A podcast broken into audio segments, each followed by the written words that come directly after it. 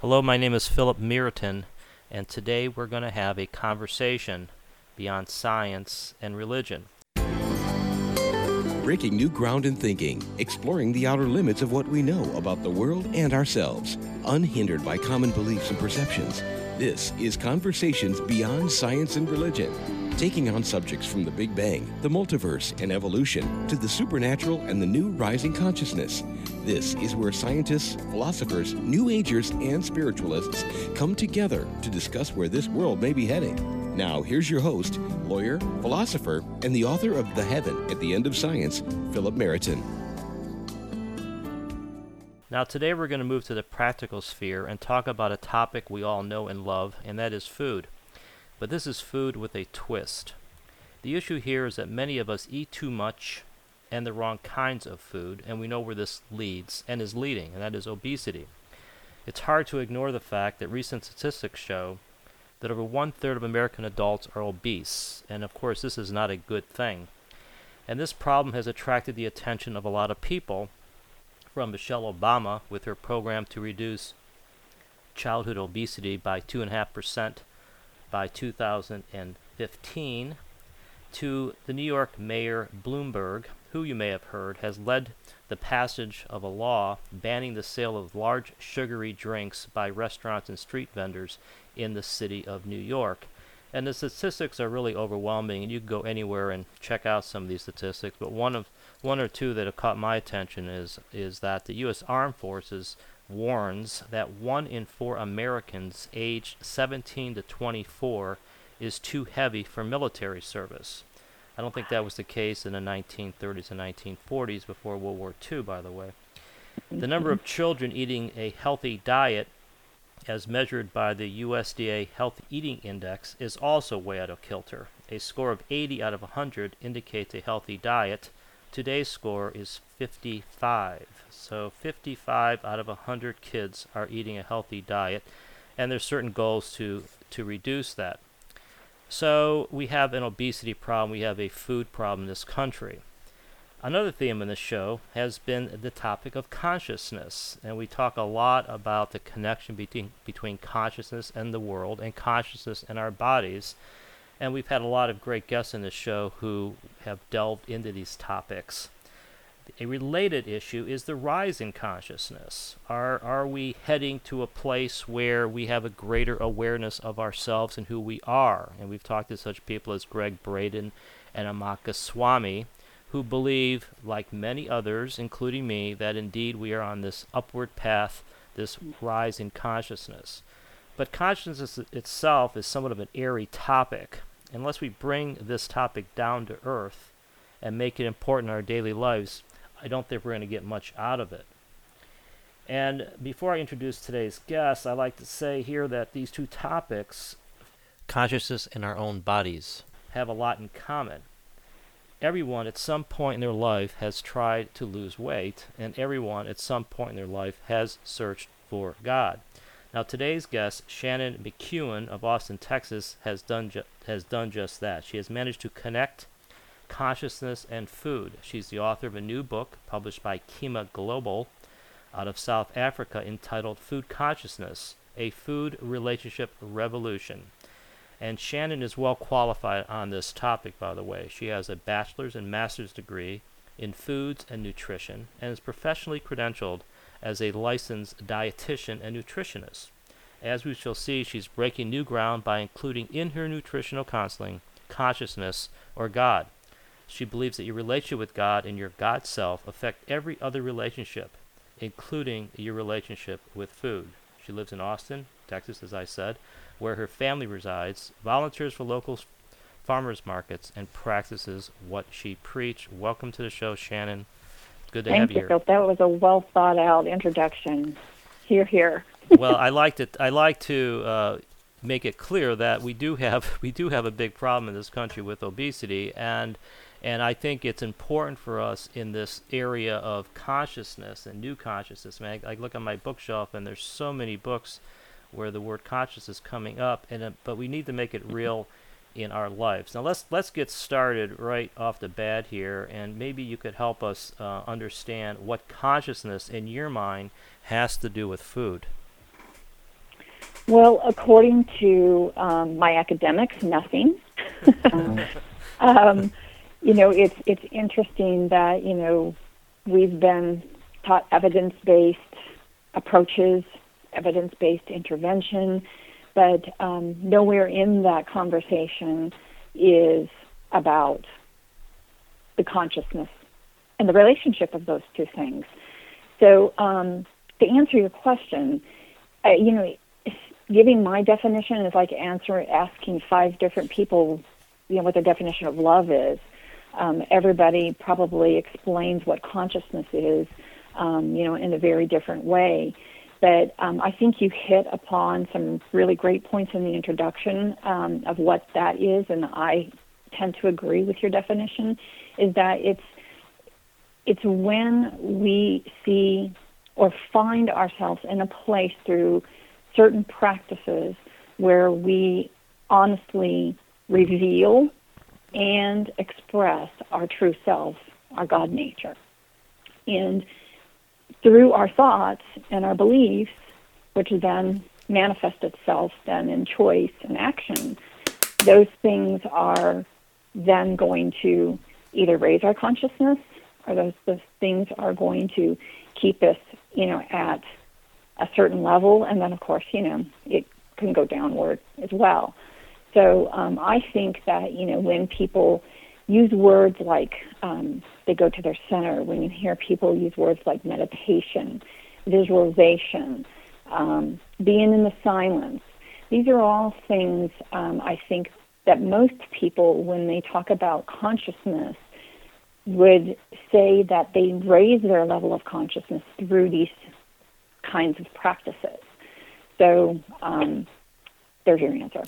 well, well, well, consciousness itself has this um, connotation or or uh, or additional meaning of being a greater awareness. I mean, I, it, it, consciousness itself is a really hard to define term, and I think that there's there's there's so many books out there or magazine titles that talk about you know consciousness explained you know the book by daniel dennett and then i then there's a recent um, and then there's the um, recent issue of veritas magazine one of my favorites.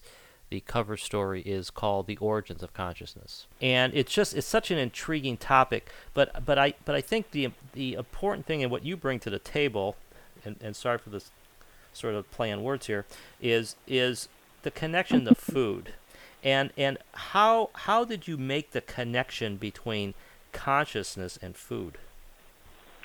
Well, kind of again going back to how I started to answer the last question is that um, you know academically I've been trained a certain way to counsel people um, based on these evidence-based interventions and, and whatnot and research and so on and so forth.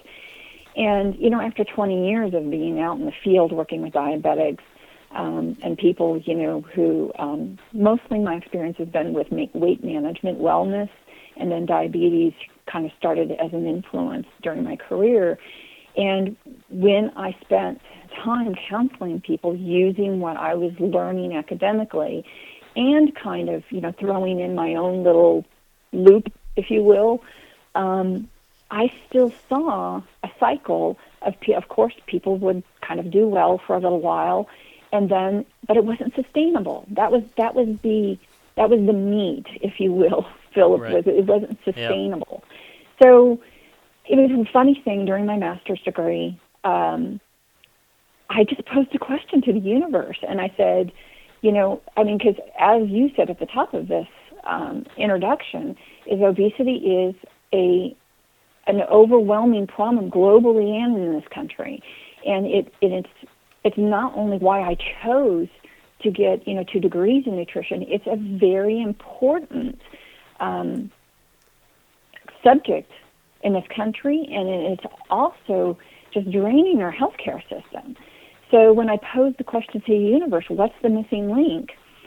Truly, I was downloaded with the title of the book, and things just started coming into me and I started recording on a digital recorder. Wow. And what you have in front of you is a lot of those answers. Yeah, and I had. it, it made yeah. so much sense to me And- though and when I- I, got the yes. download. You know? Yeah, well, that's that's that's what happens when when something it you know happened to me too, and it builds up, and then it's and then it's got to come out. And I think another way to put it is, I think it's called inspiration. By the way, I think that's what I think Exactly. what inspiration is, and it sort of builds up. And and I, I like to say that you know everybody has a book in them. It's unbelievable. Even people Right. people on the street, everybody, and it's like everybody has a story to tell That is so true. that that that is inside of them and i counsel people and most of them don't listen to me but i counsel people to say you know tell them get it out just write Right. it out and start and i it's it's like everybody needs to do it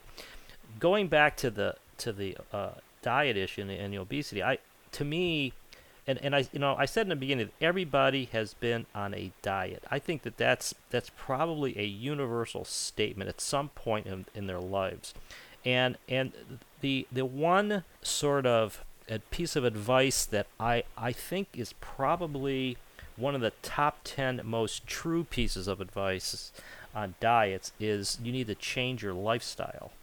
And I think that a lot of people they don't change their lifestyle. It's the same thing where they sit in front of a TV set, they sit at their desk at work, they they go through they they take the elevators instead of the stairs and all these kinds of things. But you've sort of taken to another level, and this is why I'm doing this because if you have a more conscious based life and we could call it a more spiritual based life, well that sounds to me like one heck of a good change in lifestyle.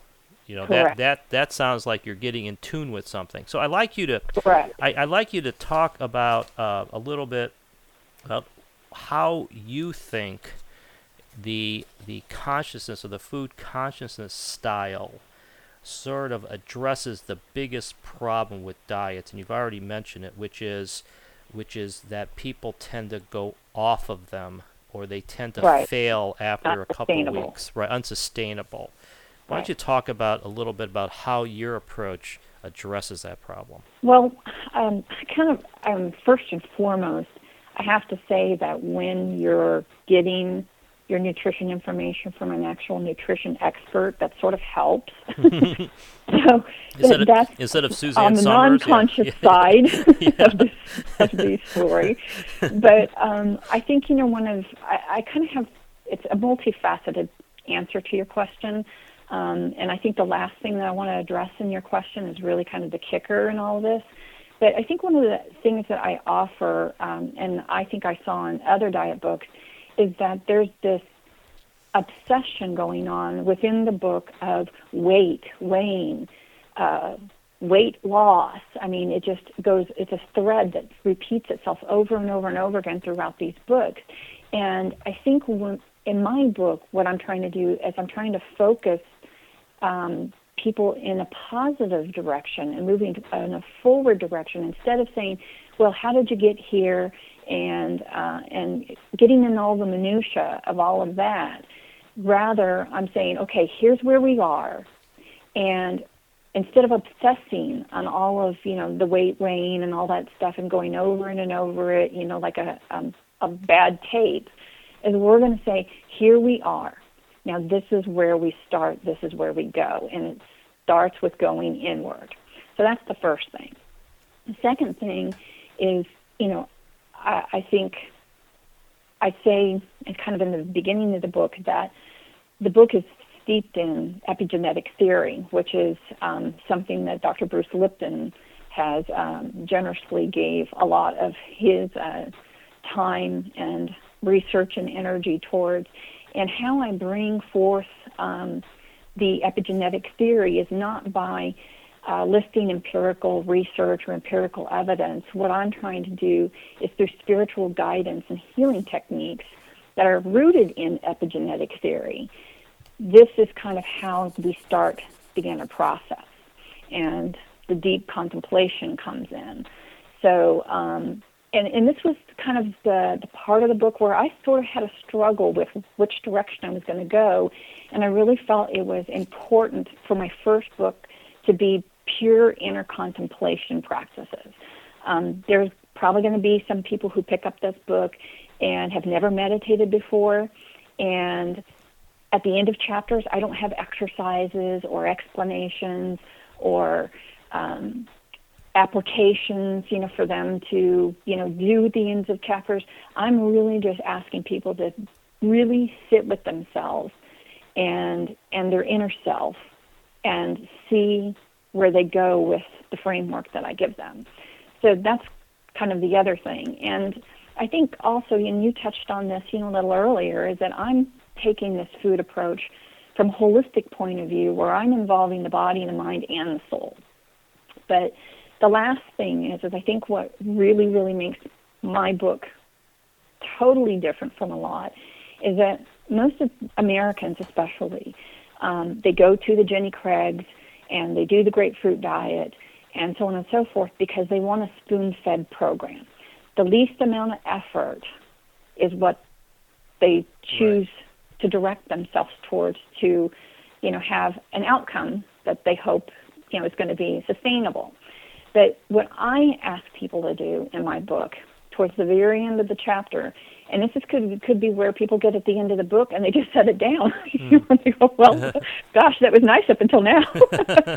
but I ask them to take ownership and responsibility for their outcome and create their own eating plan. I give them a framework, and then I say, You know you better than I know you. And I've asked you throughout this book to get in tune with your body's wisdom. And hopefully, you've got a grain of salt there to work with. Maybe you've got a handful of stuff to work with. So now, with what I'm providing you, let's get creative. Let's have you take ownership of this because if they take ownership for it, Philip, then they're more likely to make it something they're going to do for the rest of their lives. And here's where the sustainability comes in. So that's really yeah. kind of the the yeah, main. Points that truly set off unique features of how I'm approaching this, not only from the consciousness point of view, but just you know, I mean, I've done this stuff for 20 years. Yeah, yeah. Well, I think I think so, it helps that you. I mean, as I said at the beginning, you are well qualified. You're not just somebody who's lost weight and or been on a diet, and therefore you're going to write a book about how you did it. Right. Uh, and, and, and, I and I and I think that that that brings a lot of of weight to what you're saying in your book. But I, I want to make sure we define a term that you used, uh, epigenetics, which a lot of people may, may, not know about. And by the way, uh, Bruce Lipton is going to be the guest next week. I think I mentioned that, but he's oh wow. So, so ironically, that's one reason we're doing this. What's doing the this. date so I can tune in? it's it's uh, it's going to be whatever the second week of November is. November. Okay. He'll be he'll be on the he'll be Great. November. I'm sorry, November fifth. Uh, his show will be uh, uh, available. Now, okay. epigenetics. Why don't you tell the listener what epigenetics is in your mind? Okay. Um, you know, I'm going to say the simplest form of it, and then I'm going to come back around and kind of explain it a little bit more. It's simply that from our thoughts flow our beliefs. From our beliefs, then flow our manifestation of that, which is our choices and actions. Now, everybody's going to kind of sit there and go, hmm, that's a really nice you know, little quote that I can put to use. But it's not the kind of thing that you work with on a surface level. Um, and, and, Dr. Lipton believes and has shown through many of his um, uh, research studies that our health is not controlled by our genetics. Right. So, in order for this simple um, theory that I just said to you to actually work, he asks us to go deep into connecting with our God self, to surface our subconscious programs and old tapes and bring about new beliefs. And when we get down into that deep subconscious level, our body's biology will behave to fit that new belief. And as we go through that process, we start disconnecting from the tribal mind and all the socially conditioned things that have got people on the cycles of dieting, dieting, dieting over and over and bad health to begin with. So it, it sounds like something easy enough, but it's not meant for just superficial surface thinking or surface thought. I mean, you can sit there all you want and and have a mantra of from my beliefs, from from my thoughts flow Right. my beliefs, Right. from my beliefs flow my actions. And Right. you can chant that hundreds of thousands of times. Right. But if you're not taking that chant and getting down inward into the subconscious level, then you, according to Dr. Lipton, you don't stand a chance of it affecting your DNA and thus, um, you know, bringing about true health that your genetics really have little to do with. Yeah, and I, I, I tell you what, sep- what uh, excites me about epigenetics is that uh, for those who follow this area, there's there's a couple of books by Richard Dawkins, and I think his most famous book is called The Selfish Gene. And in that book, Richard Dawkins says that we are gene machines, and that that had a nice ring to it. Of course, Richard Dawkins is a great writer. Uh, and by gene machines, what he was saying was that we are controlled by our genes. That, that Mhm. and he and he said that and this is Dawkins. He said that we are survival machines. Mhm. Uh, we have a bunch of genes we're only trying to to uh, reproduce and live to the next day and pass on the genes. And that Mhm. sound that sounds very mechanical. It sounds like there's nothing we can do to improve ourselves. We're stuck with these genes. And I think what you're saying, what uh, Bruce Lipton and others say, is that that is really false. Uh, it's Right. it's really we're not controlled by our genes. That the beliefs, It's very limiting right, too. right, right. His And beliefs, if we are really God nature, right. then how can we sit there and limit ourselves in such a narrow space to that kind of thinking? Right, right, and that and that's that's the connection that that I think uh, Bruce Lipton makes and others make, which is that this finding of science, which is that we are not controlled by our genes, that our beliefs affect our genetic makeup or our DNA, that that is exactly consistent with the spirituality movement, uh, which began about 2,500 years ago, which says that, which says that, which says that essentially you could be whatever you want to be. That that you're not that you're not uh, the sky's the limit. That you can't uh,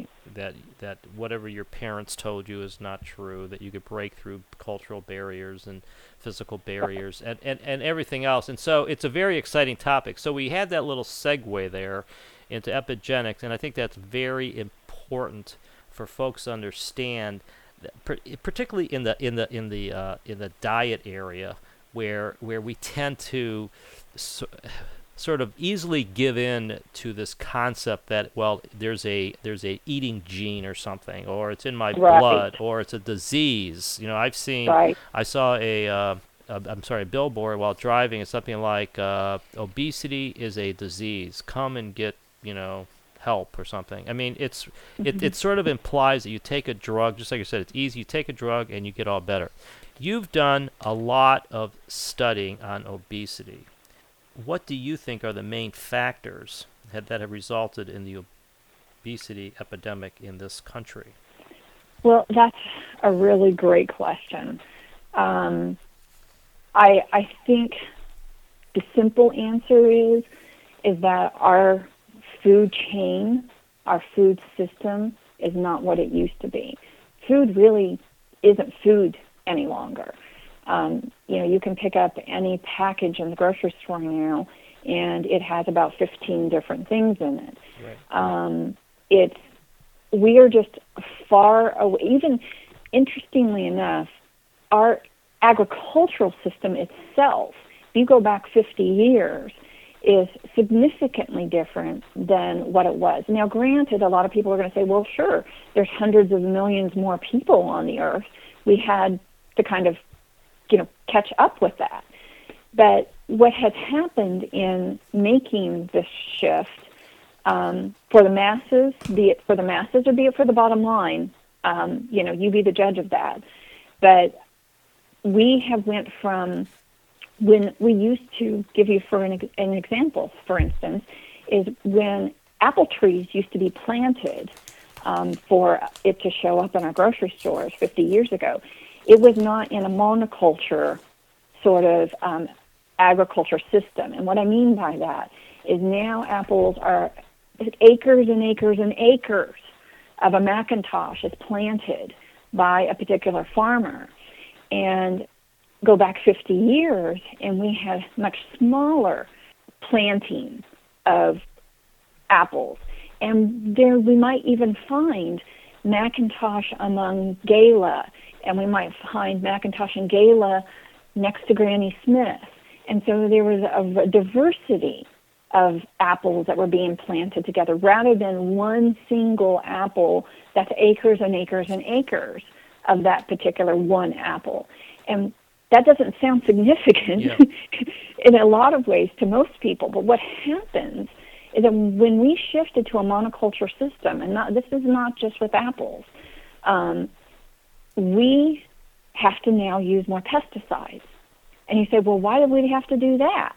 Well, the simple reason is is that insects have a much easier time when you're planting acres and acres of one thing for them to find the key, if you will, to the door to making to infesting your apples. Whereas if you have much smaller crops of apples and you have various apples, here comes the word variety, diversity, then the insects don't have as much of a chance to find that lock and you know that that key to the lock as quickly, and so thus there doesn't have to be as much pesticides. So something as simple as that um, is one thing, and now that we are using much more pesticides because we've monocultured a lot of our food these days, where these pesticides are now in our soil, and they're degrading our soil. So, and we're turning over these crops so much faster. So now our soil has lost its minerals, and because it's being, it, it doesn't have time for rebirth Right. in a way. So that's just you know a small little part of a multifaceted problem of how our food system has changed significantly enough to where I mean you know now we have we haven't even had the discussion about junk food and processed foods and and so on and so forth. Um, I was actually talking about real food, and you can see where the problem lies with real food. Yeah. So now we throw in, you know, the conversation of junk food and fast food, and and just to give you another simple example with um, what I call a man-made food, let's just talk, you know, for a second about um, artificial sweeteners. I mean, we've got various choices out there as far as artificial sweeteners go, and a lot of people don't think of high fructose corn syrup as an artificial sweetener, but it is. Um, it's not. It, high fructose corn syrup is man-made. it doesn't come from nature. So I, I, I'm going to go out on a limb and call it an artificial sweetener. but basically, what happens is when man makes first. First of all, let me say that we all know that artificial sweeteners are much sweeter than their natural counterpart, which is sugar cane. Right. Okay, that's the first thing. So, first of all, we're we're creating a a new conditioning to our palate, and from our palate to our brain, of hyper sweetness. That's the first thing. Hmm. Second of all, is that as we've created these artificial sweeteners, we've attached some chemicals. Now, no, it's no longer C6H12O6. You know, now it has you know some hydrogens and some chlorides and some other things attached to it. And what we have found, and research is really backing this up pretty good nowadays, is that our bodies, our, our palate is seeing it hyper sweetness. But then when the message goes to our brain and as it's being metabolized, it's hitting a pleasure center in our brain, almost like drugs do.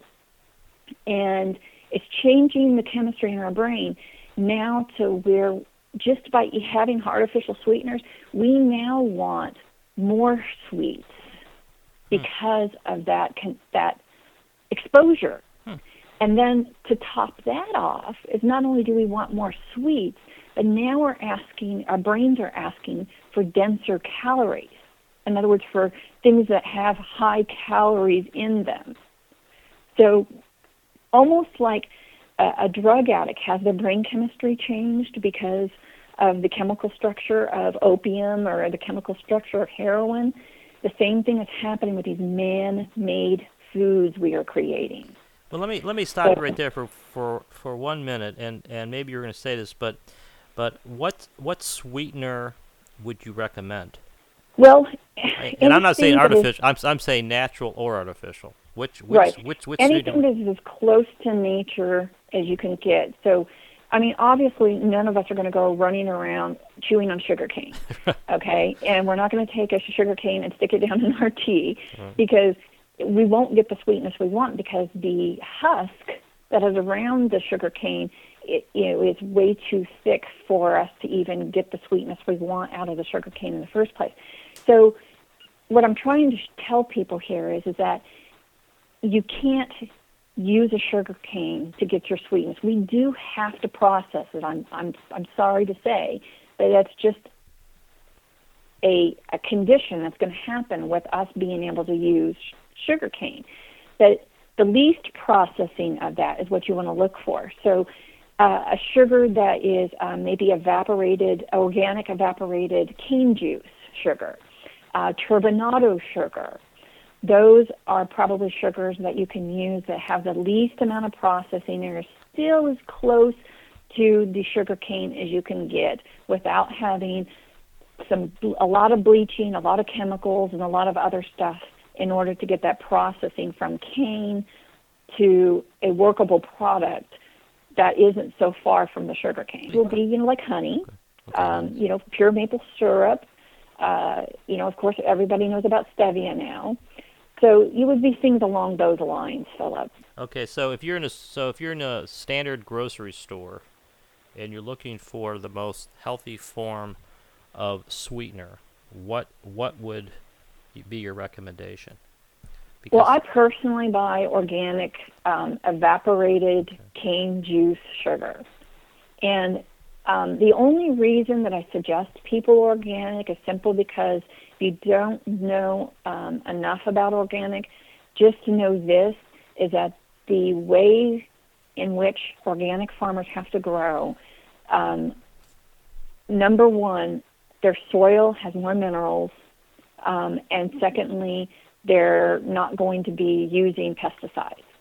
So, right there in organic, that is lifting your vibration and your frequency of your food immediately.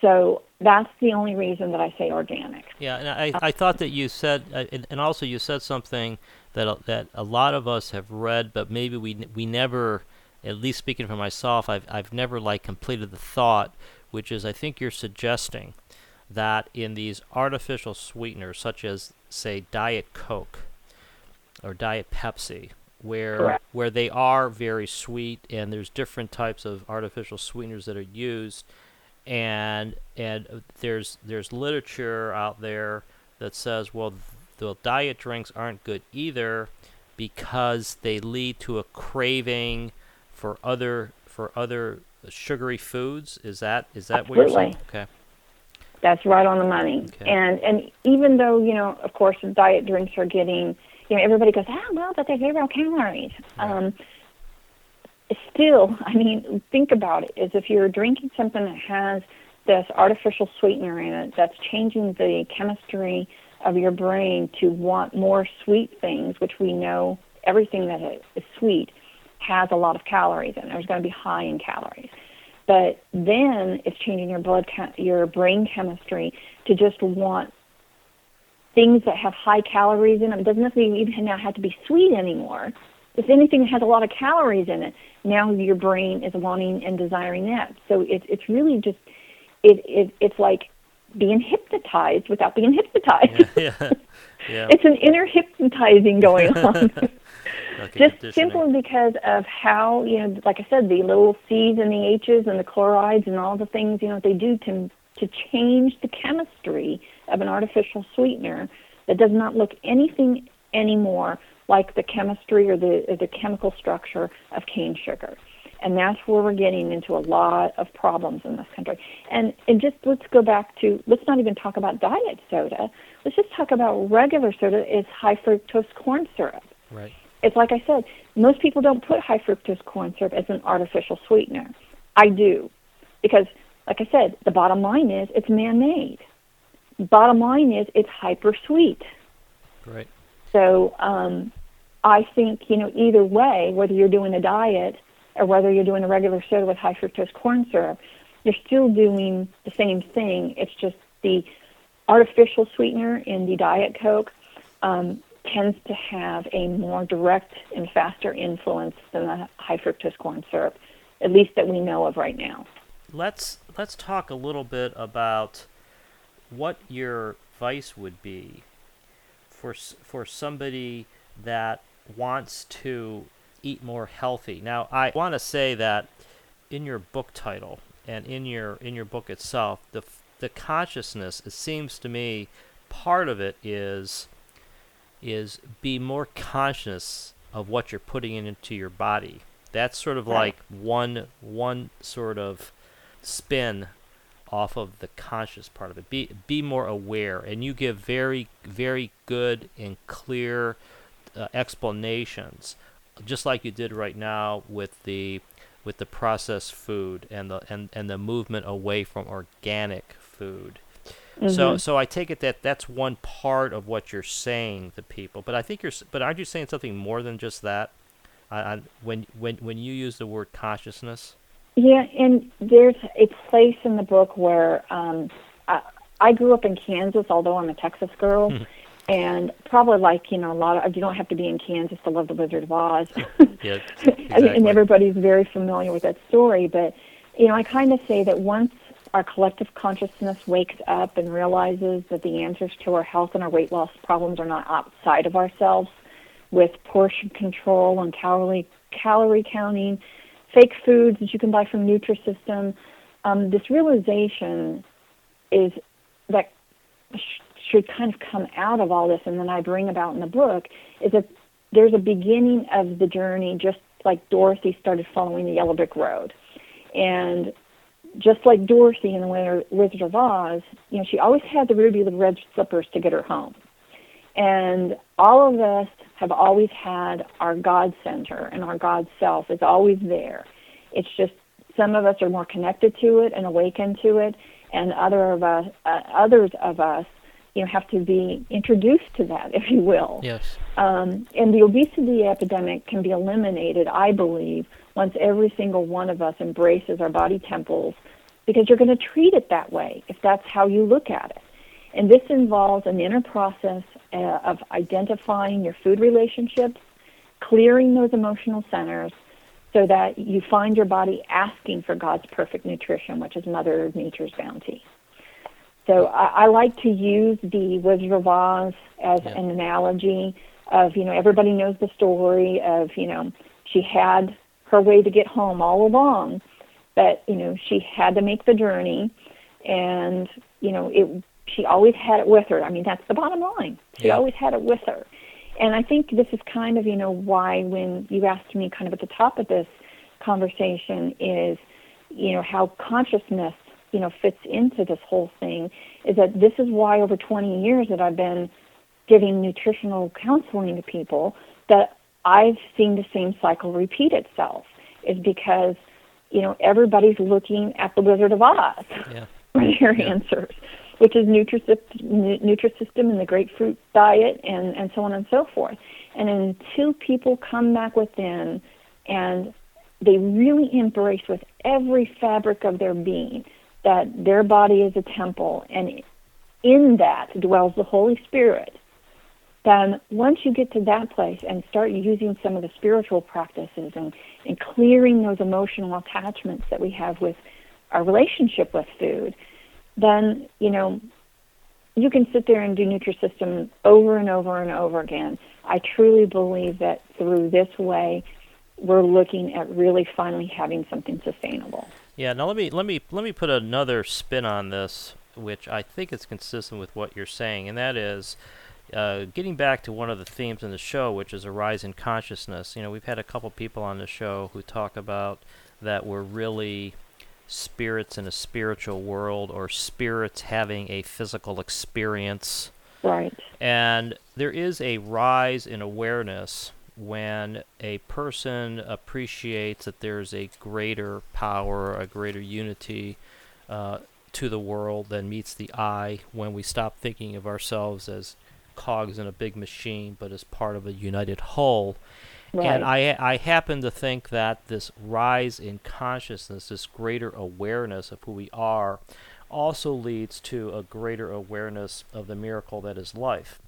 And Right. that to me leads to that the that the body is a temple and you and, and, and you have to respect it. And Right. and and it becomes and t- and so it's really it's really not anything that is different than the great religious traditions. And I say this a lot. It's not as if um, we and I, and even I sort of woke up one day and had this amazing idea about well, every, everybody should be more spiritual. This this is this is coming out of the great religious texts. We're just trying to bring them up to date and give them more meaning. And I Correct. and, and I saw in your book where, where you, you quoted the um, the temple as a body or the body as a temple passage in the I believe it's the New Testament. I, I thought that really was was important because it drew the connection between sort of the religious spiritual tr- traditions and something as as mundane as a diet and it is it is a really important connection to make right. and so I think that that uh, is the other form of the consciousness that I was driving at. It's not just it's not just be conscious of what you eat, which is important, but if you look inside and and you understand more honestly and more complete what we really are, it makes you appreciate that that you sort of have to take care of yourself a little bit. Um, I, I want to now move into uh some some bigger some bigger issues, which is that does eating in the in the nature of food consciousness help help people with maybe like heart disease, high blood pressure, cholesterol, these kinds of things? I mean, how how would you how far can you take this? Well, I let me kind of explain to you this way: is I did uh, my thesis on superfruits, and one of the reasons that I decided on superfruits was because of a personal experience that I had with a superfruit, and it happened to be goji juice. And what had happened, and this was before I started my master's degree and did, you know, my thesis on the superfruits and whatnot, is I had a, a, a kitty cat that had a cancer. She had a little bump on her head. And of course, they were telling me that I should do chemo and radiation on her. And I was not about to have that.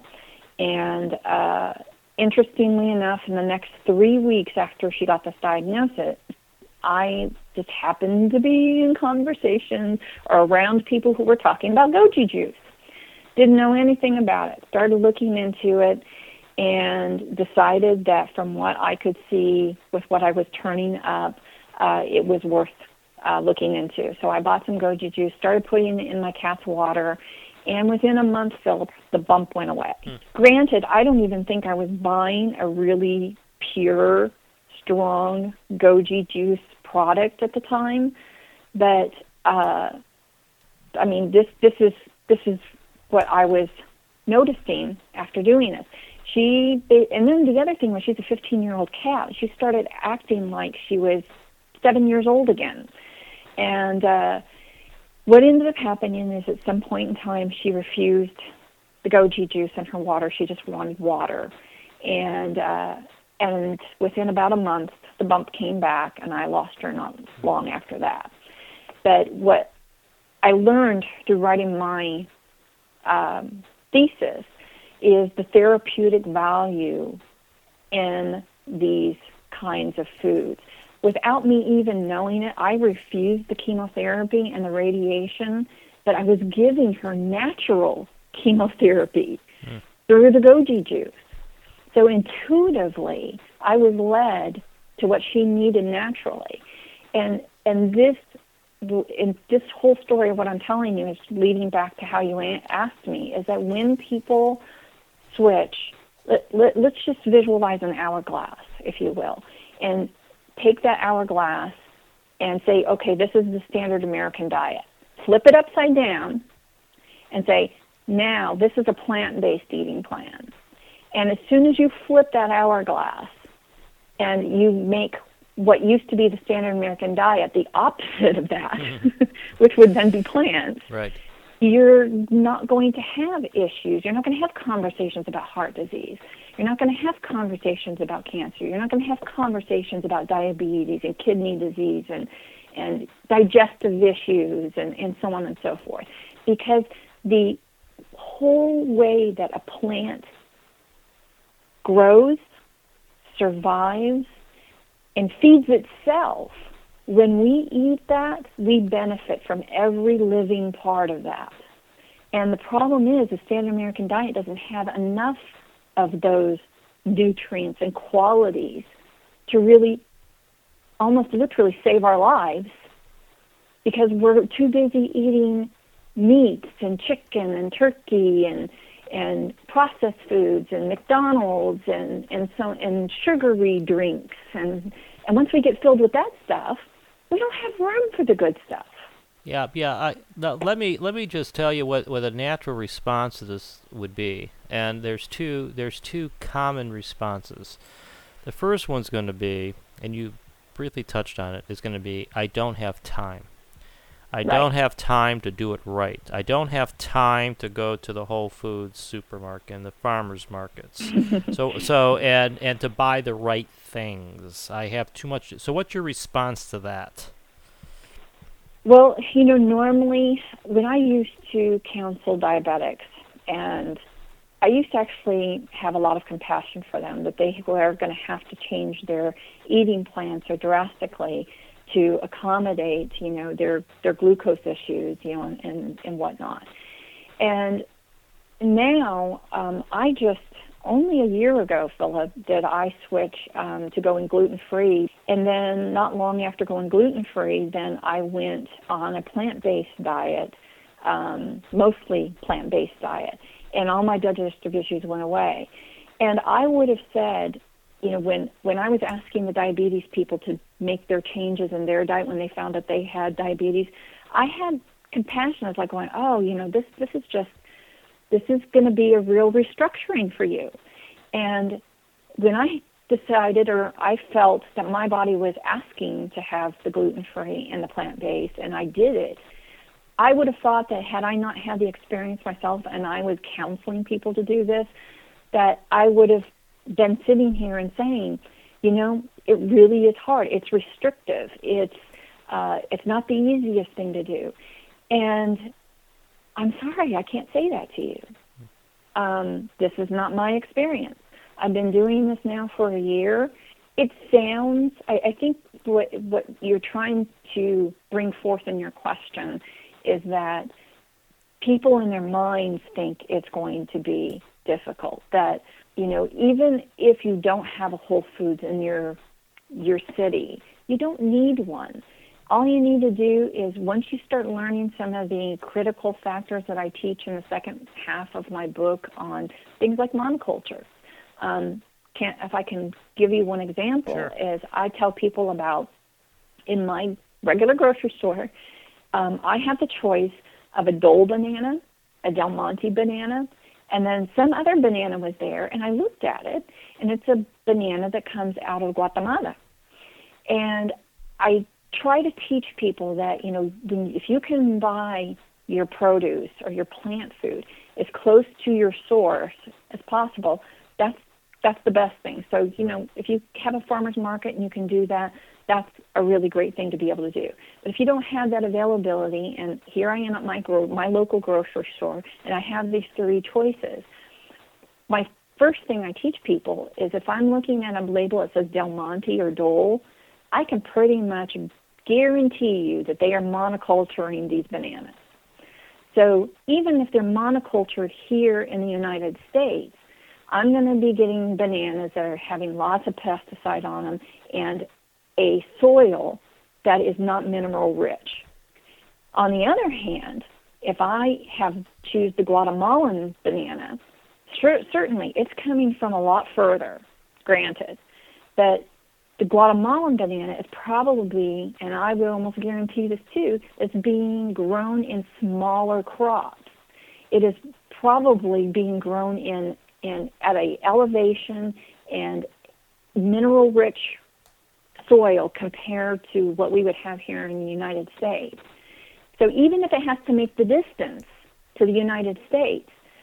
Just the atmosphere, the soil, the fact that they're probably growing the banana in a small crop is making that banana the better choice. So I don't have to have Whole Foods, you know, to make those kind of choices. And it really is what I'm trying to do in my book is educate people on these simple kinds of things. And and certainly I say I say it's simple, but you know, this is going to be an education process for them. And it's going to be a learning curve at first. But once you get a handle on these things, you can go to your local grocery store. You don't need a Whole Foods in order to be able to do exactly what I just told you to do. Well, well, and you can do that with a lot of food. Right, right. Well, you you also that's also consistent with what you said earlier about giving people a framework, educating people about how foods are made, uh, the, the whole concept of processed food, the food chain, and give people the ability to make their own decisions because exactly. beca- as opposed to going to the store and getting you know the Jenny Craig box or right. or the pre-made dietary frozen dinner or something and because that is that is a lifestyle change that that is an educated change i i i like to think i It's mean a to get change right, too, right, though, ex- Philip. exactly. Just like you said earlier, is that you know we've been sitting here talking lifestyle through calorie counting and portion control, and and you just need to do this, you just need to do that, and and lifestyle in and of itself is not going to get you anywhere. Right. It's that awareness, that consciousness, that shift of who, what my nature is, and then finding that when you get in that place, your body's going to be asking for something it never asked for before. And when you decide you're going to make this change, it just comes so easily because you're in the sweet spot. right yeah You're in the sweet spot. Well, I that's to put it this way: there are so many, there are so many diets, and and there's so many. It's it seems as if the diet of the day or the diet book of Right. the year, and they seem, you know, and you indicate that many of them do work in the short term. And as and as someone once said, well, if you follow any diet, it's bound to work. It's the problem Right. is is sustaining it. But once you, if you, if you change, if you change your mindset or your consciousness, then that be, that becomes a spiritual change, and therefore you approach food in a different way. And I think that a lot of a lot of this that that you're saying makes a lot of sense. And and in, and in and in fact, that's sort of the way I do it. Now, I am by far I am not perfect by any stretch of the imagination, but but but but I, I am I. do but I do think but I do think having a greater awareness of yourself and and your potential and spirituality and and and who we really are it leads to a greater respect for yourself now Right. now now now there's one more one more sort of question that is that is sort of a uh, popular kind of a topic because a lot of people take supplements and Right. and I and, and why don't you just say a couple things about what what your views are about whether supplements are actually any good Okay. Well, um, like a lot of things in our society, particularly here in America, we've been socialized in accepting the information given to us by the supplement industry is that isolated in, uh, nutrients, like you can go and buy a bottle of lycopene, you know, in a bottle. You can go and buy a bottle of lutein. Um, but both of these things are found, like lycopene is found in tomatoes, lutein is found in kale, and what the supplement industry is trying to tell us is that if you buy that lycopene in their bottle, that it's going to bring about the same health changes that is if you ate the tomato. Right. And the reason they're telling us that is because we do know, in fact, that the lycopene is the um, the the god ingredient, if you will, that has the effect on um, you know that the health therapeutic effect. It is the lycopene that carries um, that vibration the most. But what the supplement industry isn't telling us is that it's the lycopene with all the other things that a tomato has. It's that matrix right of everything working together, that unity of um, nutrients that really makes the health benefit that lycopene actually offers. But for them to just pull out just the lycopene and say, oh, this is going to give you the health benefit that you're looking for, we're completely being uh, having the wool pulled over our eyes. Yeah. And um, so until the supplement industry starts manufacturing tomato supplements, you're really just better off with the real thing. Yeah. And yeah. but I do have um, a few supplements, and I do say this in my book, is I really truly believe, Philip, that you know when you're eating a mostly plant-based diet or eating plan, as I like to refer to it, I, I think diet to me is a word that marketers came up with. Mm-hmm. So I don't like to use it. And usually, when we use the word diet, we think of something that is uh, is cyclical and short term. So I, I like to use the phrase um, eating plan. But some um, some of the supplements that I really do kind of like are things that you couldn't ordinarily go into your grocery store or down to the farmer's market and get these things. Um, and one of the things is just, you know, the story I told you earlier about goji berries. Right. Um, the superfruits are wonderful, wonderful additions uh, to uh, even a very good, well-rounded plant-based diet. But some other ones that I like are chlorella and spirulina, which these are both um, algae. And then there's um, some people hear the word maca rolling around uh, in certain circles. Well, I like root macas, um, even though we do eat some tubers, um, things that grow, you know, under the ground. Uh, we've really, as a country, gotten away from that. And interesting enough, anything that grows above the ground, of course, you know, goes through photosynthesis and chlorophyll and all those really great things. But believe it or not, there's a whole. Um, it, it's just like the life, the life force of birds and stuff that are, you know, up here in the atmosphere with us are quite different than marine life. You know, it's two completely different systems, and so it's the same thing with um, the root foods. Is because they're underground, they bring forth nutrients that we wouldn't ordinarily get because the ones that are growing above ground have a whole different system to them. And one of the other things I really like is living clay. So these would be things that I would say normally you're not going to find in your produce department. These particular uh, nutrients have some really great qualities to them, nutrient wise, that you wouldn't be able to get otherwise. And I think that these are um, something that's welcoming to supplement because you're not doing it because you need to, you're doing it as an adjunct or an addition to something really good that you're already doing. Now you're just amplifying it. Well, well, that's well, that's that was a good that's a that's a good um, way to to end this conversation uh, to supplement it in in the right way, and and that's and that's and that's that's why I want to do that. Well, I want to thank you for for your time, and why don't you let listeners know how to uh, get in touch with either you and buy your book. Okay, um, they can go to www.mindyourfood.com, and that's M I N D U R F O O D.com. And if you buy the book on my website, it's the only place that you'll be able to get an autographed copy and free shipping. Um, it's available on Amazon and Barnes and Noble and Google Books and other places as well. But um, like I said, the only place you can get the free shipping and an autographed copy is from my website. Uh, my blog you will also find on my website as well as uh, my email to be able to contact me if you have uh, any further questions or conversation that you would like to have with me. So there you have it, Phil. Well, well, that's well, that's great, and I'd like to thank you uh, for for being with us. And the one thing that I want to emphasize here is that food and consciousness do go together. That this this is bringing these concepts of spirituality down to earth, making us more aware of who we are, our own bodies, and to pay more attention to what goes into our bodies. Right. Uh, getting in touch with nature uh, right. is good, and it it not only leads to a more healthy lifestyle, but it may it, it may ward off diseases, make us feel better about ourselves, and treat our bodies as the temples that they really are. This is Philip Meriton. This is Conversations Beyond Science and Religion. Thank you for listening.